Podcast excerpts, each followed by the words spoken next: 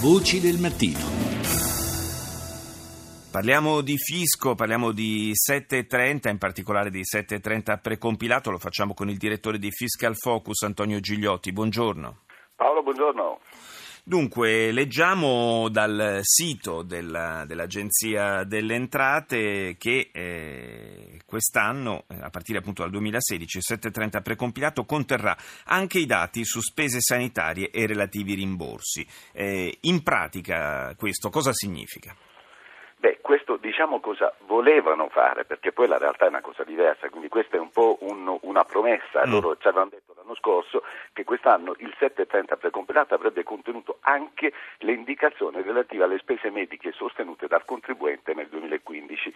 E com'è che lo hanno fatto? Con un decreto di fine luglio hanno detto che i medici, i dentisti, nonché le strutture sanitarie dovevano inviare tutti i dati relativi alle spese sostenute dai contribuenti. E qui c'è sta un piccolo problema, no?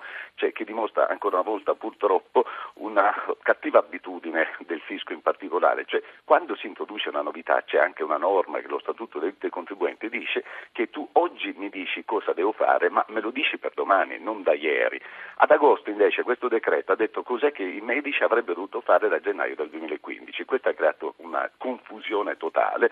Sta di fatto che ancora in questi giorni abbiamo avuto una proroga di circa nove giorni per l'invio dei dati di queste strutture al, al fisco in buona sostanza, perché giustamente i medici dicono noi non siamo degli amministrativi, cioè noi non siamo dei trasmettitori, io so fare il medico, sta di fatto che poi l'hanno delegato ai professionisti, ma il punto fondamentale qual è?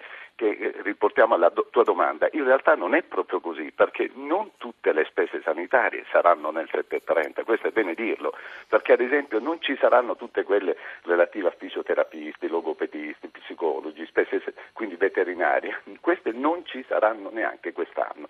Altra cosa fondamentale che volevo ribadire Paolo è il problema perché dal 2016, quando io andrò dal medico piuttosto che dal dentista, lui è tenuto a chiedermi all'atto dell'emissione della parcella se io autorizzo quindi l'indicazione di quei dati all'interno della 730. Io potrei avere un qualunque motivo sì. per cui non autorizzo l'inserimento. Ora è evidente che nel 2015, poiché è già passato, e quando loro invierà, hanno inviato i dati io non avevo la possibilità.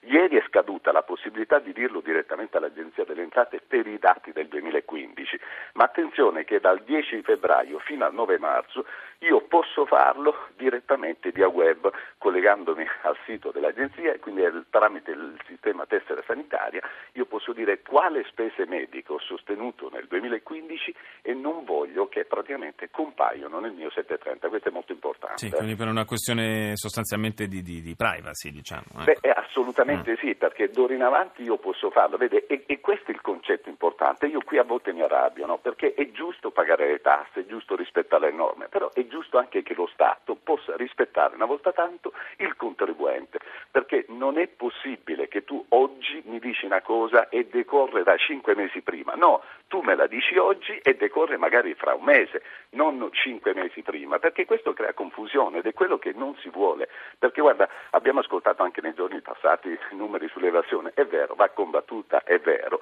ma parliamoci chiaro, noi non diremo mai che le tasse sono belle da pagare, però Qualcuno lo disse. Se, sì, lo so, infatti, io, io, forse non lo dirò mai, però c'è una cosa, avere delle norme chiare, scadenze precise, certamente aiuta a fare chiarezza e cerca di instaurare veramente un buon rapporto tra contribuente e fisco. Ma eh, cambia qualcosa per quanto riguarda la, mm, eh, le spese relative ai farmaci quest'anno? Beh, guarda, là purtroppo c'è un'altra confusione totale, sai perché? Perché anche i farmacisti dovevano inviare praticamente, quindi loro erano già abituati, no?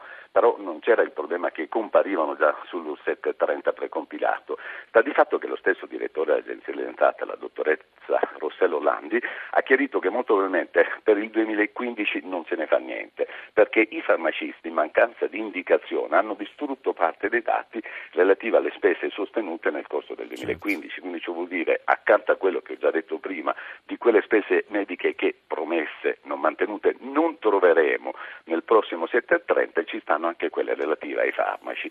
Dal 2016 invece ovviamente quindi sanno già cosa fare e praticamente quando io esibisco la tessera sanitaria provvederanno loro direttamente a farli recapitare attraverso il sistema tessera sanitaria poi all'interno del 730. Eh, insomma, quindi, quindi, quindi possiamo dire sì, che è ancora un, cantiere. Questo 730 precompilato è ancora eh, sì, sì, work in progress, sì. come, dicono, come dicono gli americani.